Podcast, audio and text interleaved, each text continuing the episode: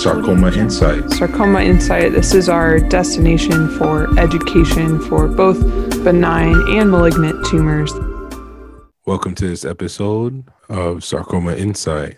Last episode, we had a wonderful guest, Dr. Weiss, who shared uh, his uh, pretty unbelievable story about his osteosarcoma diagnosis. Uh, and this week, we have also uh, interesting, exciting uh, guests for our listeners. Uh, before we go any further, how are you doing today, uh, Elise? Good. It's you know the holiday season, so um, it's always a nice time of year. Yeah, and fortunate I'm getting to see some family, so um, so that's always nice. How about you, Izu? It's good. I'm very excited. I uh, did some outdoor Christmas decoration with some lights. Uh, Hopefully, no accidents. no accidents, but I realized that um, I'm terrible because I miscalculated the amount of lights I need. So, uh. so about five percent of my of the outside of my house is lit.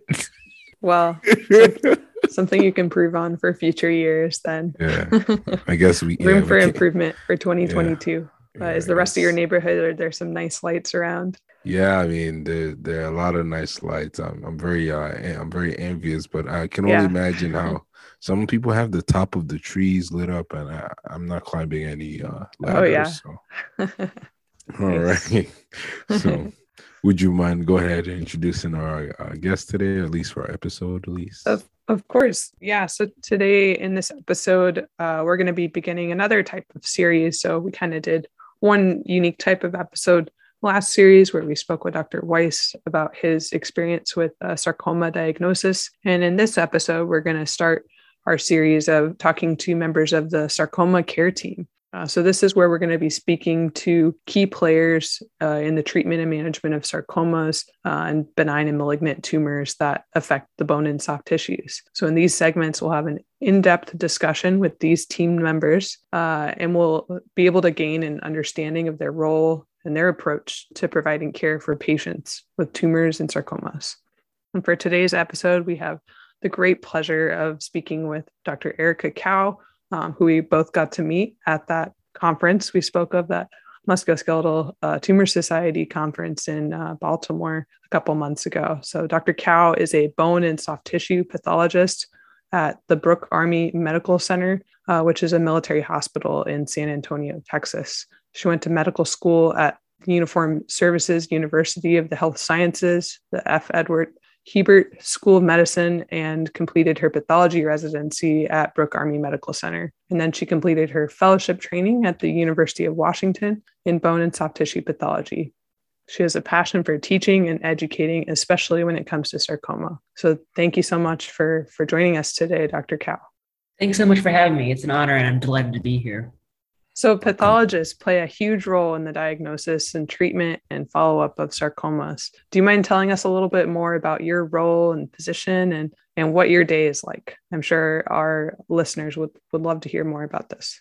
Sure. So the role of the pathologist, in a nutshell, is to diagnose disease. Um, so on biopsy is to make an accurate diagnosis and to provide the grade of the tumor and also evaluate molecular characteristics for a diagnosis and prognosis when appropriate.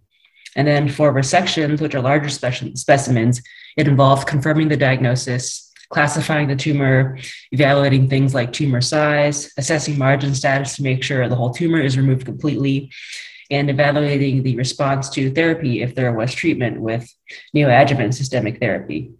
So basically, the main goal is to answer what is it, where is it from, and is the treatment working? So answering all these questions is a very complex process. Um, it involves recognizing what each entity looks like under a microscope and a glass slide, which involves evaluating the morphology of cells. For example, um, the uh, is it spindle cell? Is it epithelioid? Is it myxoid? Uh, is it round cell or is it pleomorphic? And then I look at how the cells grow like what kind of pattern they have overall, their architecture. Um, I look at what kind of lineage they are. This is often done through IHC, which I'll discuss a bit later. But basically, uh, classifying sarcomas is based on the normal cell or tissue type that the tumor cells like to recapitulate. Most are differentiated along cell lines or tissue types of the body. For example, adipose, smooth muscle, skeletal muscle, peripheral nerve, peripheral nerve bone, or cartilage. Um, and there are even some tumor types that lack a normal tissue counterpart and have no differentiation. Like I was going to say, so for some of our listeners, yeah. I don't think we've said adipose yet. So that's fat. Is that correct? Oh, sorry. Sorry. Uh, yeah, fat. Yeah. So, um, sorry to interrupt. Oh, no worries. So yeah, so most tumors are differentiated along cell lines or different tissue types. For example, fat, skeletal muscle, uh, peripheral nerve, bone, or cartilage. Uh, but there are some tumor types that lack a normal tissue counterpart and have no differentiation, and these can be particularly fun and challenging. Uh, recent advances in our knowledge of sarcoma have identified genetic alterations behind these tumors uh, that also define these tumors. So that means that a genetic workup is being incorporated into classification. My day to day is uh, pretty variable. Um, I look at tissue under a glass slide um, using a microscope. Uh, I attend multidisciplinary tumor boards. Uh, you mentioned you mentioned quite a number of things. Mm-hmm. Can you tell us? You just talked a little bit about tumor board, which is a very, and we've mentioned it in passing in previous episodes. Can you tell us what that tumor board at least setup is like in your institution and how uh, you approach it in terms of providing care for patients? Sure. Tumor board is uh, one of my favorite parts of the week.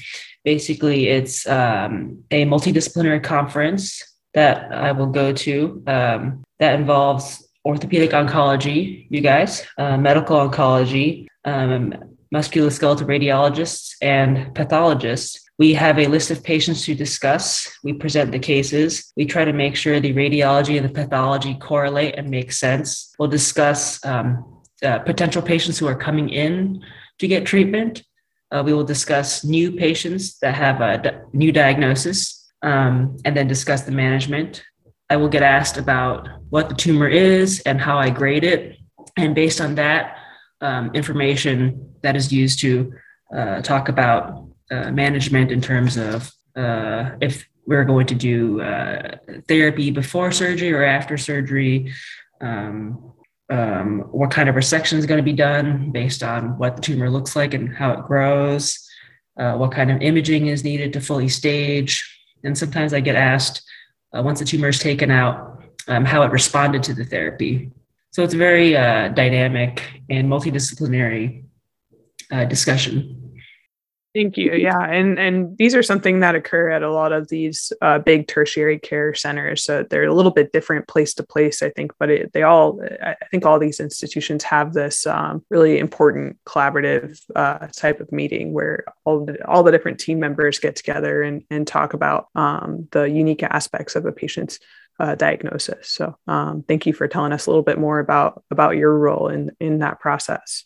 Um, another thing I had a question about that I think our listeners would like to hear a little more about, and we've spoken about it in past episodes in, in brief detail, but you talked about assessing margin status. Um, can you speak a little bit uh, more about how you determine that, and specifically for sarcomas, since um, that's something where I think it's a little different from other types of cancers where uh, there's more strict guidelines as to what a good margin is. But it's something we're still trying to learn a little bit more about in uh, uh, sarcoma care, I think. Yeah, so um, margin status is a huge part of what we do. Um, so when the tissue gets taken out of surgery, most specimens come out en bloc with a rim of normal tissue. Um, the specimen then gets oriented. Sometimes you guys will come to pathology and tell me which places uh, you think would be the closest, um, or you tell me which which direction the tumor is.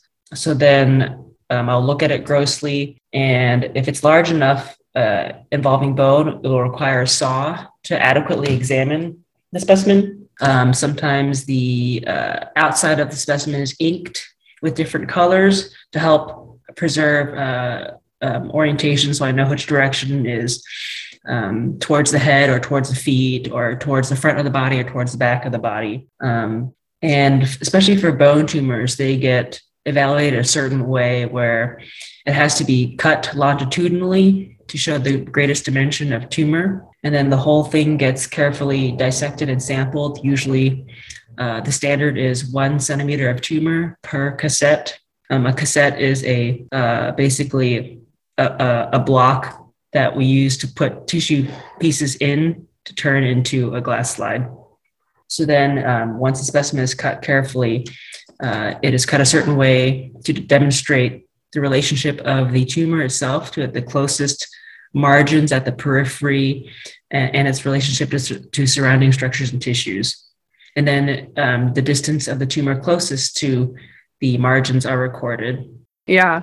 So it's definitely a very complicated process. And I think it's something that even we as the other providers that are part of the team don't always uh, appreciate how much how much time and detail goes into that. So um, and uh, that's great. So, and another question I, I have kind of on the same topic is with the big specimen in particular, um, it's impossible to sample every every cell in the entire specimen. So, how do you choose which areas you're going to sample uh, in order to determine that uh, margin status? For some tumors, when we're uh, when you're establishing, uh, you want to look at treatment effect you have to sample it by a slab. So um, you cut one longitudinal slab or two longitudinal slabs or multiple slabs, and you pick the best one and you submit the whole um, cross section. And that is the, the best way to determine percent treatment effect. Otherwise, uh, this part requires a lot of training and a lot of thought because it is important to sample a tumor that looks different. So, um, uh, for example, if something looks bloody or something looks kind of necrotic, meaning it's yellow and squishy, uh, those are important to sample because that could tell us about the tumor. Um, so it's important to sample different areas of the tumor. Um, it's important to sample um, things that look different. It's important to sample representatively. And there are a lot of guidelines on how to sample it, and that's basically what we cover in residency for four years. Awesome. Yes, thank you for that. And um, definitely, so for the listeners, so once the tumor is resected, we've talked about resections for sarcomas. Usually, you want ideally an area of normal cuff of tissue, at least non tumor tissue around the resection. And the way to evaluate that as sometimes the amount of tissue that's normal sometimes can be about a millimeter in thickness, right? So very thin, or sometimes even less when it's closer to a blood vessel or a nerve. Uh, and really, the pathologist would be able to evaluate this and let us know we completely took out the entire tumor or um, there was some of it that was unable to be removed totally. Is that correct, Dr. Kao? Yep, that is. And uh, sometimes we're able to do things like tell you if you have a fascial plane, um, which is always a good thing if there's a very thin uh, uh, or a very small margin. Um, you talked a little bit about something uh, here, and, you when you were mentioning bone, and it sounded like uh, working on bone specimens would be very uh, time consuming, and maybe take longer than preparing other specimens and evaluating them what are your thoughts on or at least what would you what do you usually tell people on general timelines to evaluate the specimen whether it be the final specimen or uh, or biopsy specimen? Glad you brought that up because tissue processing is a whole nother black box in pathology. Um, a lot of people don't realize what goes on behind the scenes in order to get the tissue turned into a glass slide for evaluation so first, the tissue has to be fixed, which means it needs to be preserved so it doesn't continue to fall apart, left to its own devices when it's when you take it out of the body. So fixation preserves tissues and is done by immersion into a liquid, usually 10% neutral buffered formalin. And after that, the tissue gets processed, which means the extra water in it is removed, usually by some form of alcohol. So that has to be removed from the tissue and replaced with a medium that can turn solid, usually some kind of paraffin wax, to allow for the tissue to be cut. So small biopsies, this process takes about three to four hours. Routine specimens, bigger specimens can take maybe 14 to 16 hours. So this is at least one day. And there's no shortcuts here, or you will have many problems when you're trying to cut the tissue, stain the tissue, and examine the tissue. Um, and then bone processing will take even longer because you have to remove all the calcium salts in the bone itself in the bone matrix. And in order to do and um, you have to do that in a way so that you don't alter the cellular detail and still allow the tissue to be cut. So once the tissue is fully processed it gets embedded into something stiffer like wax to help cut really thin sections that can be put on glass um, so after embedding, the tissue gets put on a microtome, which is a special cutting tool that's used to produce really thin slices. Um, it looks kind of like if you go to the grocery store to the deli section, there's like a ham slicer. It's like that, but much smaller, and it much smaller, and it works much better. So it'll cut like a thin ribbon of tissue, which then gets placed on a glass analogy. slide and then that's it, a really um, good analogy. It gets stained. yeah, it's uh, uh, that's what it reminds me of in the grocery store. Um, and then it gets stained by hematoxylin and eosin, which are uh, is a bluish purple dye, and eosin is this beautiful bright pink, pinkish red dye. Um, and those help uh, highlight the nuclear and cytoplasmic detail for looking at the actual tissue. Uh, so in total, it can take at least a day or more, depending on the size and complexity of the tissue, to turn it into a glass slide. And for bone, it can take up to a week, depending on how um, thick or how how uh, like a bony cortex in a young man. That's going to take, uh, you know, at least three four days to decalcify. Um, um, and then after all the tissue is processed, it comes out on a glass slide, and the pathologist will look at it under a microscope and think about it, try to classify it um, based on what we talked about earlier, like what it looks like, lines of differentiation. And sometimes that can be tricky, which uh, so then uh, we will use something called IHC, which is short for immunohistochemical staining. So immunohistochemical staining is a technique that exploits how, a, how an antibody binds to an antigen in a way that you can detect and localize specific cells and tissues under a microscope. So, this is a very helpful diagnostic tool. It can help tell you where something came from. Um, it can also be a diagnostic aid. And sometimes it's a marker of an underlying genetic alteration. There are a lot of new immunohistochemical markers being developed that actually act as surrogates for what is um, causing the tumor to develop from from a molecular standpoint. So, yeah, Dr. Kao, um, with um, you mentioned mm-hmm. a word that a lot of people have heard, probably more than they would want to recently, which is antigen. um, with uh, oh gosh, with, uh, COVID and uh, testing. I mean, it's so, a similar principle. Right, and so, uh, and so, yeah, and it sounds so. It sounds like specific tumors have these markers on the outside of them, correct? And you are able mm-hmm. to um, attach certain proteins to those markers that are specific, and in a way, mm-hmm. um, I mean, they would light up in some sort of stain, right? And so you'd mm-hmm. be able to identify the number of tumors, or at least if the tumor is present at all, of a specific kind. Correct. Yeah. Yeah, it's very cool. I mean, I'm not making the antibody. I uh, the lab buys it from a company and uh, who develops this antibody. But yeah, there are many out there um, that have been made commercially available for labs, and it, it's a very useful tool. And uh, it's uh, biology is very cool like that. So you, when you're looking, uh, there are all these different colors, yeah.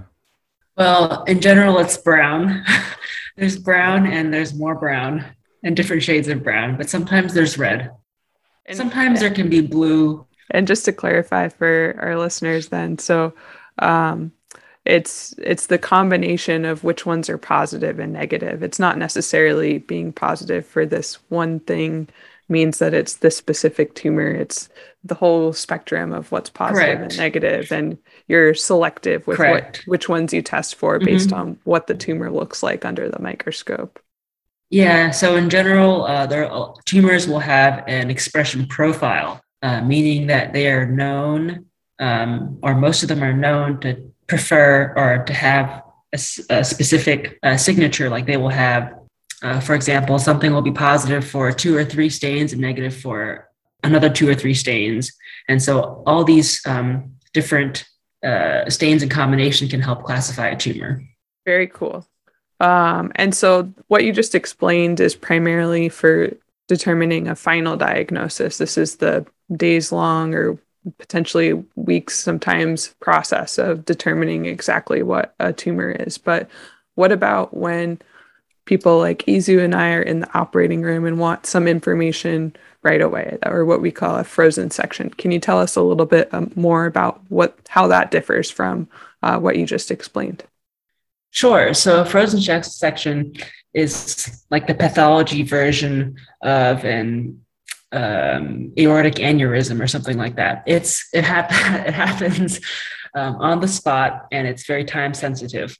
So, as we mentioned before, when you process fresh tissue and turn it into a glass slide, it takes several days, it takes a while. Uh, for rapid diagnosis during a surgery, we can take fresh tissue and it can be flash frozen instead of routinely processed. This can be used to help construct a working diagnosis and allow the appropriate triage of tissue. Um, although the caveat being that because of the uh, freezing process, um, the histologic quality is not as great. So there are limitations to what this can do. In general, frozen sections are very helpful to identify uh, lesional tissue to see if there's enough for diagnosis. So, so um, it's very reason, reasonable for a pathologist to say, yes, this is, you're in the tumor, you have plenty of tumor, um, we're good to go. Um, this can also be helpful uh, if you're worrying about um, entities other, other than sarcoma, which would require different processing upfront. For example, if you send something and it looks like lymphoma, then uh, you know right away you can send some for flow cytometric analysis. If you send something and it looks like sarcoma, then you know you could potentially freeze uh, more of it for um, tumor banking or something like that. Or you could save uh, uh, uh flash freeze additional tumor for um, culture for, for genetic analysis later. Uh, can also be helpful to distinguish something that is benign or low grade from something that's higher grade. Um, although, uh, again, classification of that is best done on permanent sections. Um, sometimes it's also helpful to uh, determine uh, margin status, um, although that can also be tricky because of all the artifact from frozen sectioning itself. Um, and usually, when there's a tumor that is uh, really obvious um, at the margin, it's usually obvious to you guys too macroscopically in the OR. And then frozen sections are also a great opportunity for us to review the specimen together. Um, uh, once you take it out of the body, for example, the fascial plane may be slippery and you know stuff may move around, so it's helpful um, for orientation, and then we we discuss you know uh, orientation margins of concern and other areas of concern.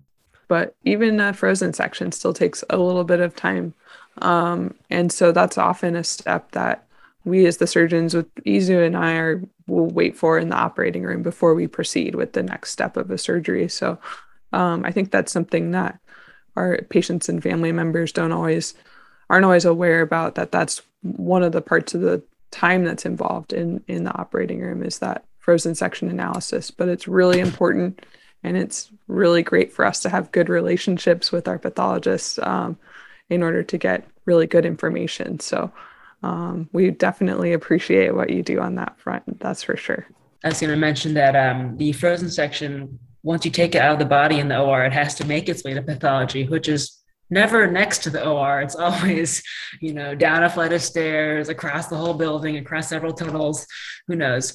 And then once it gets to pathology, it has to be actually frozen, which takes a little bit of time to freeze tissue depending on how big it is and what kind of tissue it is. And then it has to get cut again on like a the mini deli slicer I was telling you about. So it still has to get cut by hand and frozen and put on a slide. It's just flash frozen and then stained so it still takes a little bit of time to do yeah and um you touched on we've talked about grading a few times uh, during this um and for and a point you mentioned response to therapy. And so for some people it might seem you know like wow you, so you can take these specimen or these the tissue um stain them right? Uh, look under a microscope and you're able to tell their grade or how um, you know active they are how problematic this tumor might be or how this tumor is responding to radiation or chemotherapy how exactly if you can give us just a sl- uh, sm- slight introduction into this you know what for a lot of people is a black box um, how is that diagnosis made on grade and what are you looking at when you can say well this tumor has a great response uh, to therapy, whether it be radiation or chemotherapy? So, um, sarcoma grading. So, grading is the pathologist's attempt to predict the biologic behavior of something, and that's reflected in the histolo- histologic grade. This is cool because I think it's amazing that we can predict how something behaves based on what it looks like. It's kind of like being a soothsayer. Uh, so, grading is viewed as a categorical system based on assessment of various um, features like mitotic activity, necrosis, uh, cellularity, and atypia. And the ultimate goal is to distinguish things with a low grade that have a low chance of metastasis um, and telling those from those and telling low grade entities from those that are high grade and have a significant risk of metastasis. In general, in sarcoma land, grade one is considered low grade and grade two and three are considered high grade. And um, you get those grades from a, a grading system called the French uh, Federation of Cancer Center, the FNCLCC system. Um, that is the most widely used. The other version is the NCI. They're very similar. So the FNCLCC system uh, has a set number of points in each category, which is then added up for a final score. So Tumor differentiation has a score of one to three. Mitotic activity has a score of one to three, and necrosis has a score of zero to two.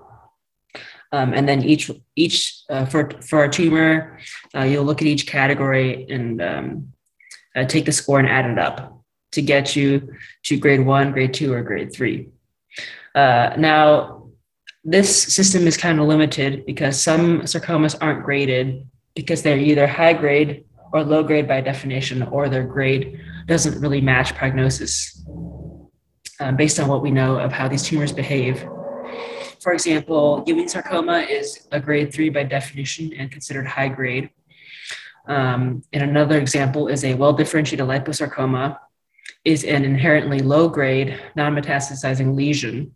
So those are examples um, of when the FN-CLCC system uh, is not as helpful. Um, so that's about uh, grading. I think we also want to talk about um, we want to know if the tumor is, res- is, responding adequately to therapy, and that and means treatment effect, which generally means necrosis, uh, tumor necrosis, that is. Although sometimes you can get treatment effect in terms of um, sometimes it can look like hy- uh, hyalinization or fibrosis. Um, sometimes it can be less cellular. Um, sometimes tumors that are treated can look much different than uh, what they look like on biopsy. Before you go any further, necrosis uh, would mean for our listeners? Uh, so we look at tumor coagulative necrosis, which is uh, when cells die because they lose uh, their they grow so quickly they lose their blood supply. Um, it just means cell death. So we can look at the slide and tell if a if a cell is, is dying or if a cell is alive. When we're looking at post treatment is a good thing. So this is uh, uh, something we always right. like to hear high numbers for tumor necrosis in these uh, post treatment analyses. Right. It's so actually very satisfying to present a resection that is pretty much 100% necrosis. It's my favorite thing. Yeah. Talk about a tumor that is responding very well to therapy yeah i think it's our our favorite news to give to patients too is that also. Um, well i had a couple questions as well that i think would be of interest to some of our listeners because we know that it, you mentioned in the frozen section you can be able to tell if there's uh, enough tissue for a diagnosis but sometimes we're doing biopsies or resections in the operating room and uh, you're not able to get a diagnosis and generally in the biopsy setting, of course. But uh, tell us a little bit more about why this might happen and what uh, next steps can be uh, in that situation, whether it's referral to another institution. Sometimes I know that happens for really challenging specimens or just a resampling, for example.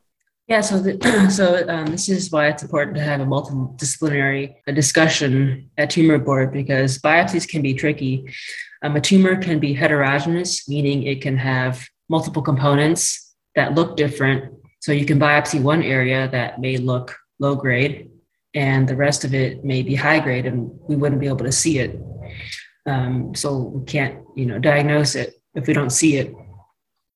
Um, a lot of tumors have overlapping morphologies, so that can also be very difficult. For example, a Ewing sarcoma consists of small round blue cells on a biopsy, and a, um, a special type of chondrosarcoma called a mesenchymal chondrosarcoma also consists of small round blue cells, but it's juxtaposed to a cartilaginous component. So if you only biopsy the round blue cell component on a biopsy, uh, you can't tell there's cartilage there. So to make the diagnosis, it's helpful if you know that there is cartilage, um, or if you don't, then you are you could um, be mistaken in a diagnosis. So situations like that, which is why um, it's help, helpful to have radiology and you guys. Um, and then we always um, so sometimes tumors um, uh, have necrosis in them. And if only the necrotic tissue is biopsied, it's very difficult to diagnose a tumor that is all dead and not really well preserved on a slide. Um, sometimes, if a tumor is all dead, you can't perform ancillary testing on it. So, we can't get genetic testing, we can't um, do uh, immunohistochemical staining. It doesn't work all that well on dead tissue. Um, so then in that case, every biopsy would be reasonable to get more information. It's not necessarily a bad thing, I think, is what hopefully some of our patient or family listeners might come away with is just kind of part of the the nature of the pathology is that it's is very complicated and sometimes uh, it's helpful to get more information in order to make sure that we're making the correct diagnosis because that's the most important part when it comes to creating a good treatment plan for that patient. So, uh, resampling may be necessary, and it's just uh, kind of part of what we have to deal with in in this field, uh, for better or worse, I guess. yeah, definitely. And sometimes resampling is. Um, for example, we'll uh, we have a biopsy and we work it up and come to uh, the correct diagnosis, and there's no tissue left to do um, genetic testing to help find treatment options. In which case, sometimes you know it's it's a good thing to have more tissue from a biopsy or a subsequent resection to continue that um, treatment option.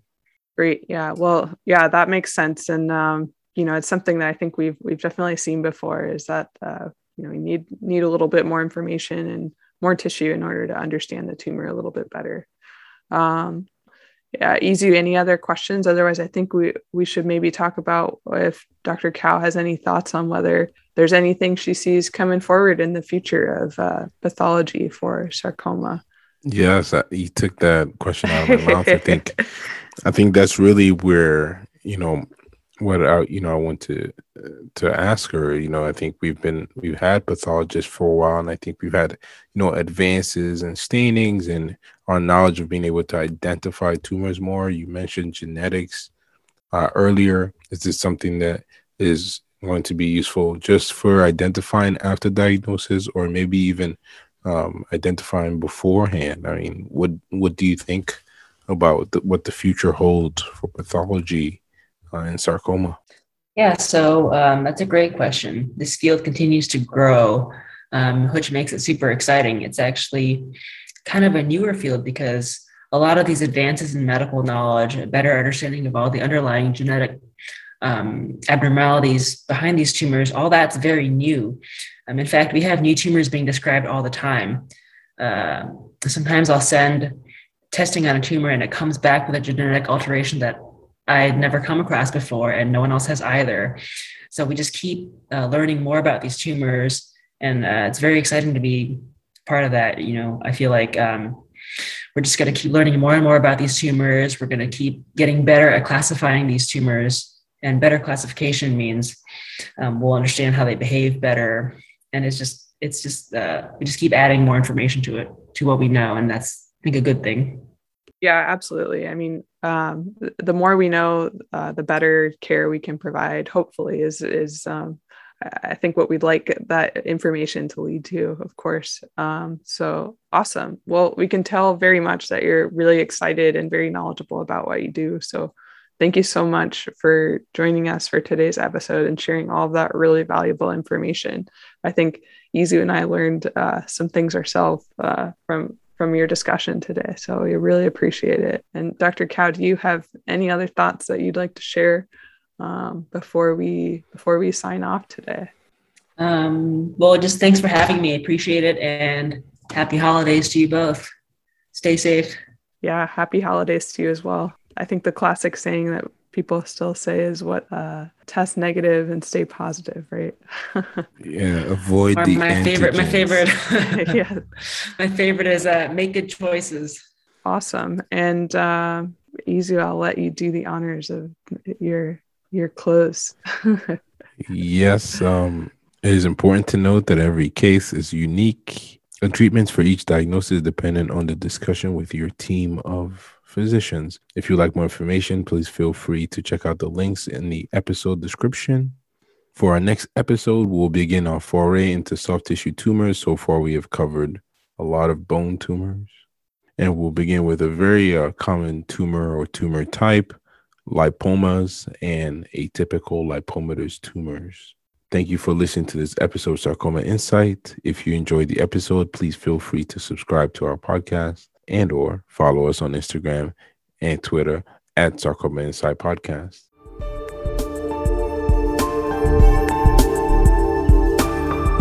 Sarcoma Insight